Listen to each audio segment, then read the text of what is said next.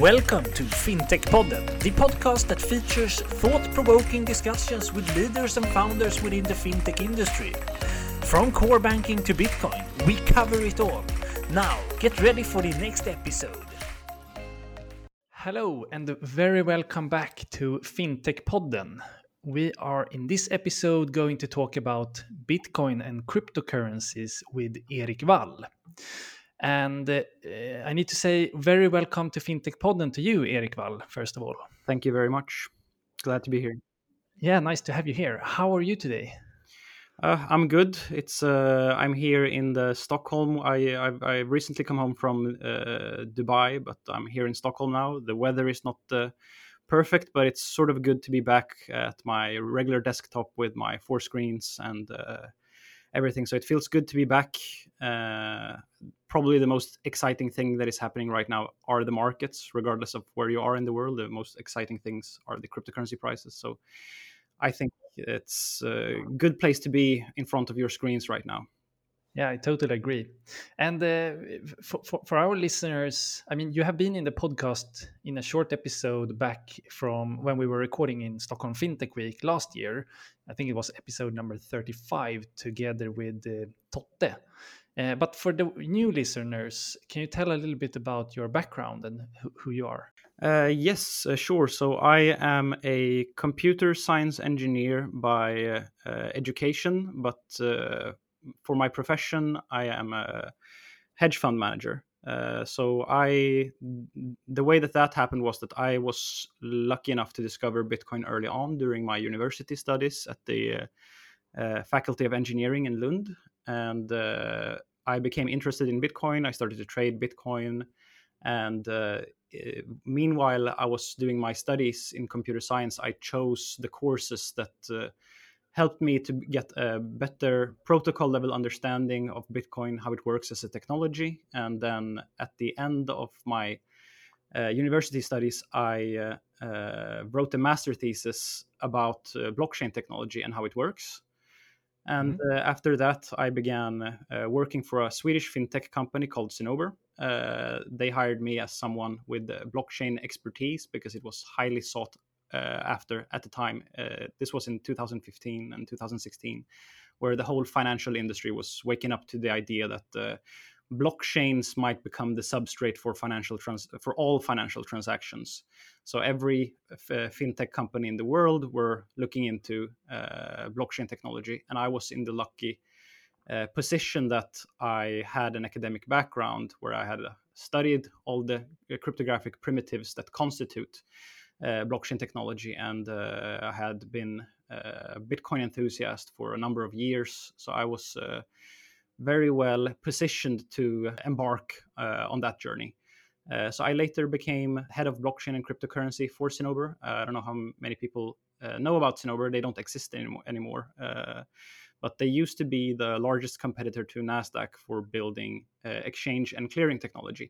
After the NASDAQ acquisition came, I took that as an opportunity to do something that was more closer to what I wanted to do, which was uh, to focus one hundred percent on the cryptocurrency assets themselves, because that had been my uh, side passion, my hobby the, the entire time was to uh, research cryptocurrencies. And I was also uh, very much in the public eye, uh, blogging about different cryptocurrencies and sort of uh, becoming a well-known person internationally for uh, looking critically at different altcoins.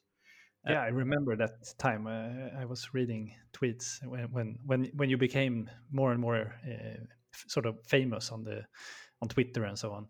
But uh, and then you moved on to Arcane, where you are now, right? Yes. So uh, uh, launching a cryptocurrency fund was something that I had been wanting to do uh, since two thousand seventeen, and I was uh, I had been working with uh, two other uh, financial professionals here in Sweden, uh, but we never. We never um, we never came to the point where we actually launched uh, the fund. So after the NASDAQ acquisition came, I thought that I wanted to focus, uh, give uh, give it a more serious effort to actually launch uh, the fund. And then I met Arcane, the C E O of Arcane, uh, Torbjörn Bull Jensen, uh, and I had a, dis- a discussion around the different investment products uh, that are available to people who want uh, broader exposure to cryptocurrency assets than uh, Bitcoin, but we we surveyed the landscape and we didn't find, like, I didn't personally see any cryptocurrency funds or investment products that I would be comfortable putting my uh, capital in. Uh, so I basically just, we just decided that we would de- would deliver uh, that kind of product where we would feel comfortable having our own capital in it. It would be a different type of, I can't talk so much, unfortunately, about the strategy of the fund because of uh, MIFID two regulations. Uh, but uh, yeah, uh, we found a good partnership between each other, uh, me and the Arcane company, where I would only have the responsibility for portfolio construction and uh, researching cryptocurrencies and deciding which ones uh, we want to have positions in and which ones we want to be long and which ones we want to be short, whereas Arcane would take the full responsibility for the regulatory structure, all the partnerships and the admin uh, around the fund. Uh, and that has been working uh, really, really well. Um, we are up and running now, and my day job now is to... to uh, Uh, my full-time engagement now is to manage and, and, and operate uh, that fund. If you're a total beginner and you don't know anything about Bitcoin or very little, what is the best explanation of Bitcoin that you have come across over the, the years that you have been involved in Bitcoin? I would say that the most... Um, Uh, I remember a, a few years ago, I was uh, at the cryptocurrency, a Bitcoin meetup. And uh, at that meetup, uh, there was one guy who's sort of famous in uh, Bitcoin circles for being a very early adopter, like a a, a big a, a whale, so to speak. He has a lot of Bitcoin. Yeah. And uh, I had just started to um, uh, um, familiarize familiarize myself with the concept of having to explain Bitcoin to a broader audience. And I told him that, like, it's so it's it's really difficult. Like, you get uh, two minutes on a on a T V show or something, and you're supposed to explain Bitcoin, and uh, it's it it can be a pretty daunting task. And he told mm-hmm. me something that I thought was pretty valuable, which was that, uh, but why are you getting lost in explaining all the uh, the technology of Bitcoin? I mean, just describe the characteristics of Bitcoin. And what are the characteristics of Bitcoin? Well, it's a it's it's a digital currency. It's a finite amount. There's only so many units of it that there can be, and you can transfer it, and anybody can use it in the entire world to move uh, those coins from A to B. Uh, nobody can take those uh, coins from you. Nobody can prevent you from uh, using it.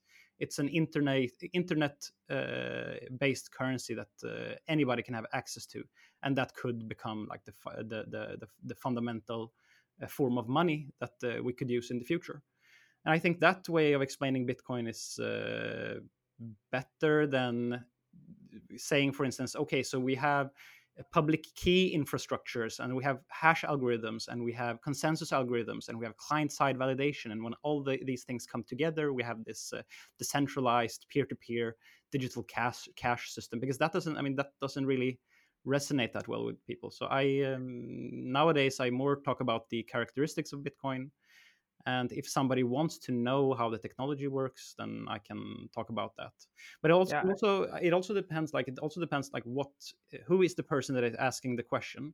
Because if mm-hmm. I, if, if that person has a little bit of knowledge about something, then I can use that. Like, let's say, for instance, that the person is a, a esport gamer and he plays World of Warcraft. Then I can say, well, Bitcoin is like World of Warcraft gold, except that uh, you can use it in anywhere, in any game. It's not tied to that game, and nobody can uh, take your World of Warcraft gold from you.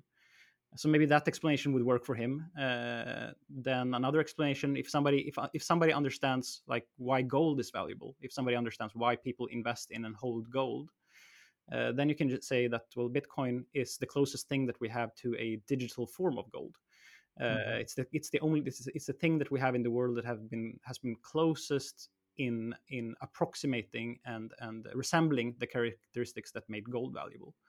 And then if it's somebody that understands that knows a little bit about uh, economics and understand and knows about Austrian economics, then you can say that uh, Bitcoin is basically a system that allows us to return to Austrian economics. It, it's a system where the central bank and the commercial banks uh, cannot willy-nilly Uh, uh, expand uh, and and shrink the the monetary base. Um, so those explanations, I think, it depends on who you are. Uh, Which yeah, that, that's really nice. And I think, uh, I mean, the people that listen to, to this podcast varies a lot in knowledge, but I think most are more of uh, wanting to hear the characteristics rather than the technology. So I really appreciate the, the the explanations that you give here, and I think they will be good for a lot of people. Uh, but if we move on to more about why you are so passionate about Bitcoin, uh, why are you that? Yeah, I think uh, nowadays one of the primary reasons that make me passionate about Bitcoin is that I, I, I, I am a bit skeptical that politics uh, are an effective tool to change society. I mean, if you look at American politics, you can you vote for uh, Trump or Hillary. You, you, uh, it's it's like, do you want to be governed by the Reds or the Blues? It's and I don't think that those, and it's the same thing here in Sweden. Like, is it the uh, Uh, the Social Democrats, uh, it's, it's it's like voting for those parties, the differences between those parties is not that great, and none of these political tools, they don't, to me, appear like they have a fundament, like they, it doesn't appear to me that those are effective ways to change society. So I'm, mm. I'm much more inclined to believe that if you want to change the world, the best way to do that is through technological innovation. And uh, one of the problems that I believe that we have uh, with the world today is our economic system. Uh, the economic system uh, that we have today is based on excess, it's based, based on credit. It uh, creates an environment where if you earn, if you earn a, a salary and you put money in your bank account, Uh, you will constantly need to figure out how uh, can I retain uh, this value that I've earned. You will always need to invest in uh, the stock market, or you will need to invest in real estate. And it creates a lot of uh, mental effort on, uh, upon every person where they have to decide just to how to preserve their wealth. And just for the listeners, because that's because inflation will, will kill your your yes. worth.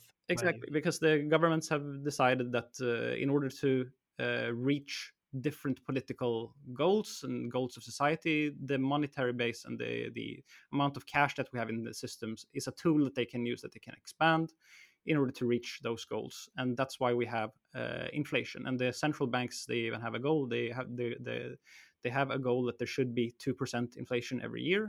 That's what our uh, central bank has here in Sweden. Similar, it's similar in other countries. But then in reality, uh, I mean, the one thing that I think that um, people don't understand about inflation is that money should become more valuable over time. Because if if it's it, if tech, if the technology improves, if it gets cheaper and cheaper and more efficient to produce uh, goods, like let's say a milk farmer can produce Uh, today, let's see if, if he can produce ten milk cartons, and then ten years from now he can produce twenty milk cartons, then the milk milk should be cheaper. Uh, so when you have an inflation target of two percent, that you want everything to become more expensive, not only do you need to counter uh, act the uh, uh, deflation, the inherent deflationary forces, you also need to turn to flip that over into an inflationary force, and and the distance between the uh, natural deflationary force and the inflationary force that we see, that's much more than just two percent. That could be like five percent, it could be seven percent. So I think that we lose a lot more, like our money loses a lot more of its value than we realize, and we could be uh, we could have a, a, a much uh, easier time managing our wealth if we had a Uh, system where the supply was fixed, um, mm. but that's not that's uh, so that's uh, like the, um, being able to live in an economic environment where your purchasing power remains constant and you don't have to invest into into these uh, what I believe are uh, economic bubbles. I believe that we have economic bubbles in the stock market, we have economic bubbles in the uh, housing market, and those types of investments requires to lock up sometimes also our capital. You you, mm. you put it into an index fund, or you have a mortgage. And it puts a lot of stress on the individual to add, to to manage your wealth in that way. Uh, but that's just one. That's that, that's just one aspect. Like this return to Austrian economics is basically what we're, we're talking about. But there are also other ways that I think that the uh, Bitcoin can be uh, really valuable to uh, society, and that is that I mean there are I mean just the idea that uh, you live in a country and your your wealth, the money that you have in your bank account, uh, is tied to the Uh, political situation of that country. So let's say that you live in Norway, and then uh, uh, Norway is very dependent on oil exports, and then oil prices collapse, and then the Norwegian krona collapses. So why would you like to have your money tied up to these very like specific, like region specific risks? Uh, and it also it also creates uh, it's difficult to build network effects for money. I mean, money is the most useful when it's uh, something that you can use everywhere, or you can have uh, a, a currency that everybody accepts. Uh, that's how you get the most liquid and best performing currencies, by having some something that is universal. And Bitcoin is that type of currency that isn't tied to any specific economic region. Uh, that uh, can be made, uh, that doesn't give any special country undue power because they sub- control the, the monetary policy of that currency. It's something that's neutral, that everybody can sort of, it, become, it can become a basis for uh, the world uh, economy in a much better way than a, a, a state-issued uh, currency could from an, in, from an individual uh, country. It's really interesting. But I mean, if we were to see a world that have had adopted Bitcoin fully, say that that has taken over most mm-hmm. of the big uh, currencies today, do you see any like any negative sides that could develop in societies with a non-inflationary economic uh, uh, society? Yeah. Yes. Uh, there is like one. All those uh, benefits that I've been talking about, they have also come with uh, a negative side, and that's the reason why the the reason why we are not on a gold uh, standard uh, anymore is that uh, if something were to happen to the economy, uh, if uh, uh, like like just take this year, uh, what would happen if we were in a Bitcoin uh, in a Bitcoin world today when the coronavirus pandemic uh, hits? Uh, the world. Yeah. So right now, because you have central banks have the ability to artificially suppress interest rates and have the ability to print money, what you can do is you can allow some businesses to survive. And even though that uh, involves diluting uh, the value of the inherent if, of, of the of the currency in a country, it does mean that you can give you can you can put uh, uh, companies on life-sustaining support.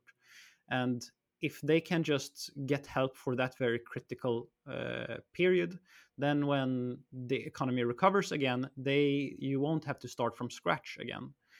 Um, so that's uh, being able to keep the economy going in very critical situations is the reason why uh, central banks and countries would feel, be very, very nervous about uh, not having uh, Uh, a currency that they can manipulate, because it means that we would have more defaults. We would have uh, companies that wouldn't get artificial help. Mm. Um, so that would be a negative. Um, but the, it doesn't. It doesn't necessarily mean. I mean, if if one company goes bankrupt, uh, of course the state can come in with support. But I mean, private actors can also come in. I mean, you, if if one if an airline uh, goes bankrupt. Uh, Uh, some other entity can come in and acquire uh, yeah. that airline as well. So it doesn't mean like that the, everything is completely uh, fucked, but it it uh, it yeah. it uh, it's much easier to do it this way, I think, for countries to have a where they can just manipulate the uh, the uh, money supply and solve all the uh, problems of society that way. But they don't look at the long-term consequences of that. They don't look at what is the type of economic climate that uh, uh, we create from having this uh, living in this world where everything, uh, where wealth is uh, something that the government can manipulate. I mean, inflation is it's basically it's it's. Uh, I don't want to sound like a lunatic, but inflation is theft. I mean, if, if the government has the ability to to uh, inflate uh, the currency, it means that they can. It's a tax that they can apply to everyone without ev- anybody agreeing to it. So when central banks in- inflate the monetary supply, They don't need to ask for permissions to do that. They uh, and if the if the currency would inflate twenty-five percent, that means that they have robbed people uh, twenty-five percent of their wealth. And that's not something that required uh, a bill to pass. It's just a tool that the government has. And that tool is way, way too powerful. And we live now in a society where the best ones, like the, the U S dollar, is the ones that have survived. But there are so many examples across the entire world where this system has led to uh, catastrophic failures that we don't think so much about. Like, let's talk, talk about the Venezuelan Bolivar, for instance. I mean, and or or the Argentinian peso. I mean, in Argentina, you are forced by the government to to hold the Argentinian pe- uh, peso.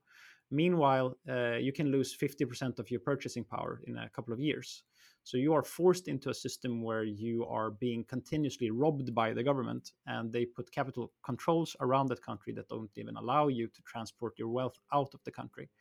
So some of those, I mean, the the, the really bad examples of, of uh, the Keynesian economic system, uh, can the humanitarian consequences for that can be uh, really, really extreme. And that's actually one of the reasons that I I worked for the Human Rights Foundation uh, as a Bitcoin uh, specialist, and I've written guides for how uh, people that are living on, under authoritarian uh, regimes can leverage Bitcoin to basically uh, take back their economic freedom. Uh, for instance, like if you are living in Venezuela and you want to transfer your wealth out of the of, out of the country, you can do that using Bitcoin. You can memorize Uh, a twelve-word password uh, in your head, and you can walk across any border uh, without anybody being able to. I mean, it's not like carrying gold over a border or, or having a bank account that the uh, government can seize. Uh, so that's a a, a a true humanitarian benefit that people now can be the owners of their own wealth. Um, and that's also one of the reasons that I think that Bitcoin has the ability to become a, uh, something that is universally adopted, because it is open and accessible to everybody. And just in the same way as internet became so successful because it was open to everybody, I think that you can apply that same logic to currency. That's really interesting. And I think it's, uh, I mean, we that live in this part of the world, we, we are right now in Sweden, but in the Western world and, and North uh, Europe and so on, we don't really think about those things. But when you mention those countries, it's it's a whole nother story, and and it really becomes uh, understandable to to use something like Bitcoin in your everyday life. Yeah. But moving on to to next thing here is many people, including you and, and, and me to some degree, think of Bitcoin as a gold two point oh. Mm-hmm. I mean, I've already been in a little bit to the characteristics of, of Bitcoin, but uh, why do you think uh, it is uh, a sort of upgrade of gold? I mean, it's uh, it's very simple, really. Um, what made gold uh, the most uh, successful uh, economic good in all of history was uh, really just a, a, a few characteristics that it had. That the uh, supply of it was uh, constrained, so you wouldn't. You, it, it's not possible. Like even now, all over the world, we have companies that are trying to dig out more gold, but they can only dig out around two percent of uh, the what the current supply is of gold, and so they can only inflate the supply of gold by two percent uh, every every year. Uh, on top of that, I mean, gold is malleable. It's something that you can sh- uh, shape into figurines or jewelry. So it uh, it's uh, you can make coins out of it, uh, and you can uh, dissect it into chunks that you can trade with. So it's uh, divisible to some extent.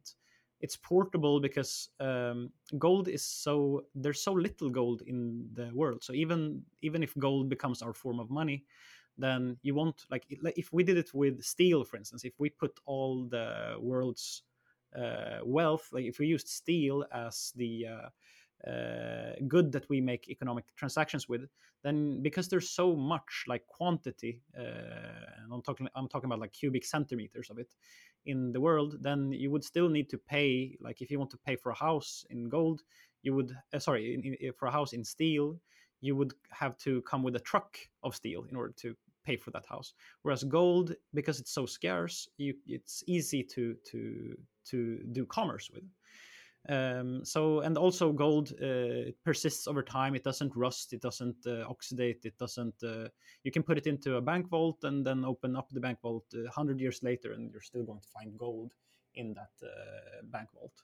Uh, so mm-hmm. those characteristics allowed gold. It was those characteristics al- alone that allowed gold to become the most successful monetary good of uh, human history, and uh, that's. Those same characteristics, characteristics that gold have, Bitcoin has those, uh, I mean, at least very similar. It has some differences, of course, because it's digital. But uh, the the innovation of Bitcoin, the whole thing that makes it interesting to people is that we have found a way to embed uh, digital rules in a way using decentralized technology that make them almost as hard to change as changing the rules in the physical world. So uh, I would say that Bitcoin is uh, it's it's the first digital natural element that we have. You could almost put it on the element uh, the elementary uh, table of the different uh, like it's a, it's it's it's a digital precious metal in that way that it have yeah, yeah. characteristics that that actually are real. Uh, like if you look at any other digital digital object, that digital object is always governed by a central database operator, and if he wants to change how many uh, of those units exist, he can just it's just log in with the admin password, update the supply, and now you've changed. That's what commercial banks do. Uh, but Bitcoin, nobody can uh, like uh, there's no state, uh, a single person or powerful company that could unilaterally change the rules of Bitcoin, and that makes it very real. That makes it almost as a form of uh, like a, a digital precious metal. So that's why we uh, draw parallels with uh, gold. But of course, Bitcoin is mm, it's it's much better than gold, and it is that for a, a couple of reasons. But um, if we if you take for for example, like the Swedish central bank has mm-hmm. uh, gold reserves. So it has uh, some currencies from other uh, central banks, but it but the one part of its reserve are is gold. That's uh, uh, one way that uh, uh, a central bank uh, stores value is in gold. Uh, but fifty percent of all the gold that uh, the Swedish central bank owns is actually stored in London. And that's because that's where the liquid market for gold is. If the central bank needed in an economic crisis to sell its gold reserves for some reason, maybe to buy its own currency or something like that, then you would need to locate that gold in a specific uh, geographic region. That's London now for us.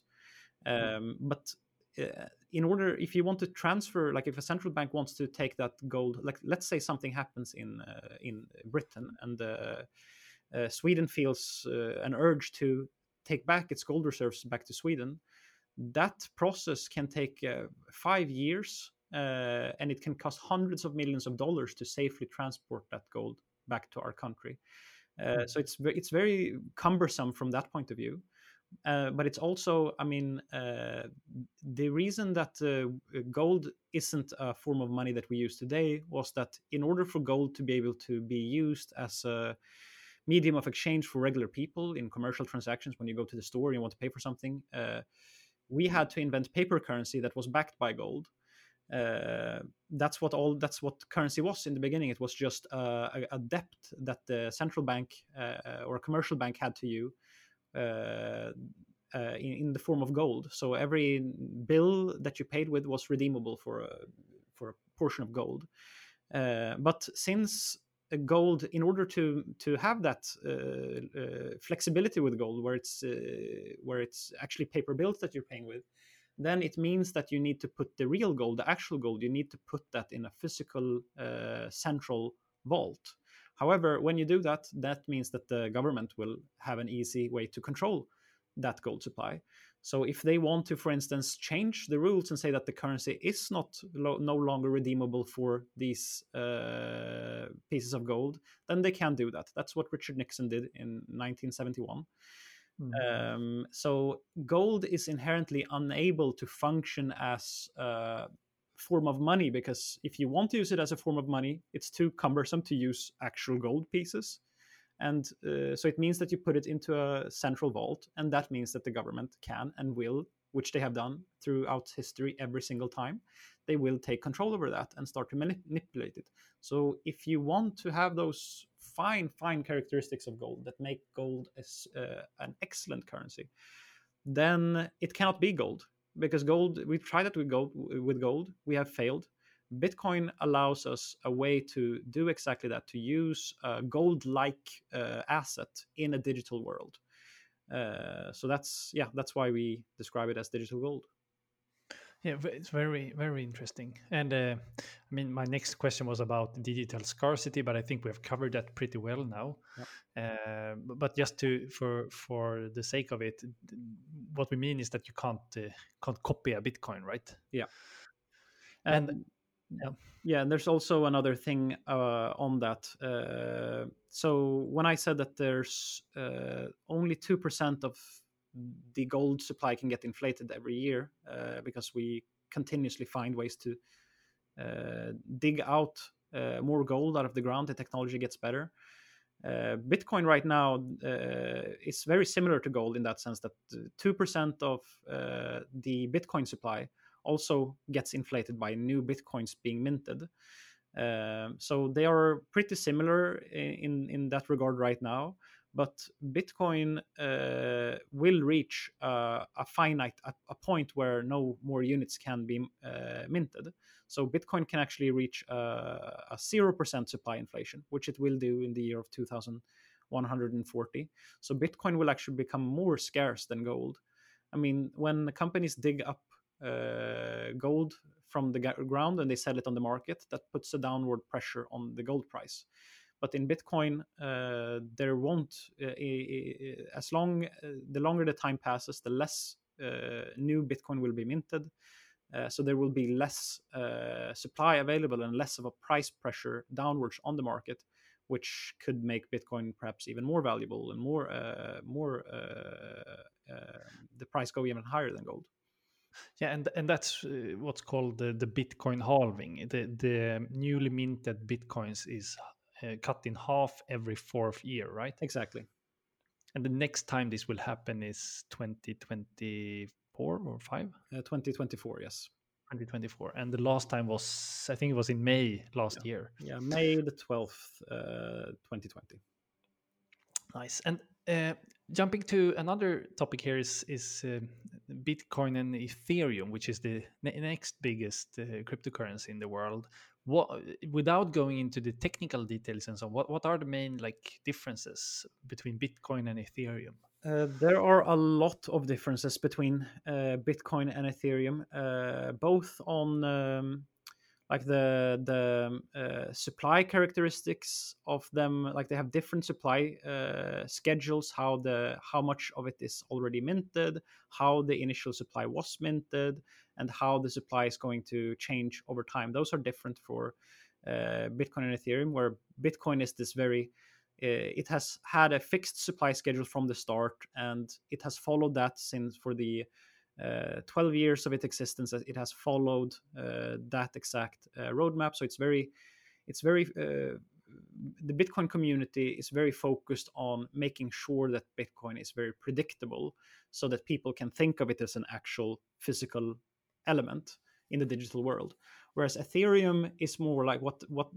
the the the Ether cryptocurrency. The, you have to separate those things. Ethereum is the platform, and there's a native currency that's called Ether. You usually call it Ethereum, but uh, it's actually called Ether. Um, that currency is not. Uh, um, It's, it, it doesn't have the same design philosophy. And that was it for today's episode. We hope that you liked it. Both I and Johan are very happy and thankful that you're listening to us. And if you like what we do here, please go into iTunes or whatever platform you're listening from and leave a review or a rate. We would appreciate that a lot. We will soon be back with another episode, and until then, have a good time.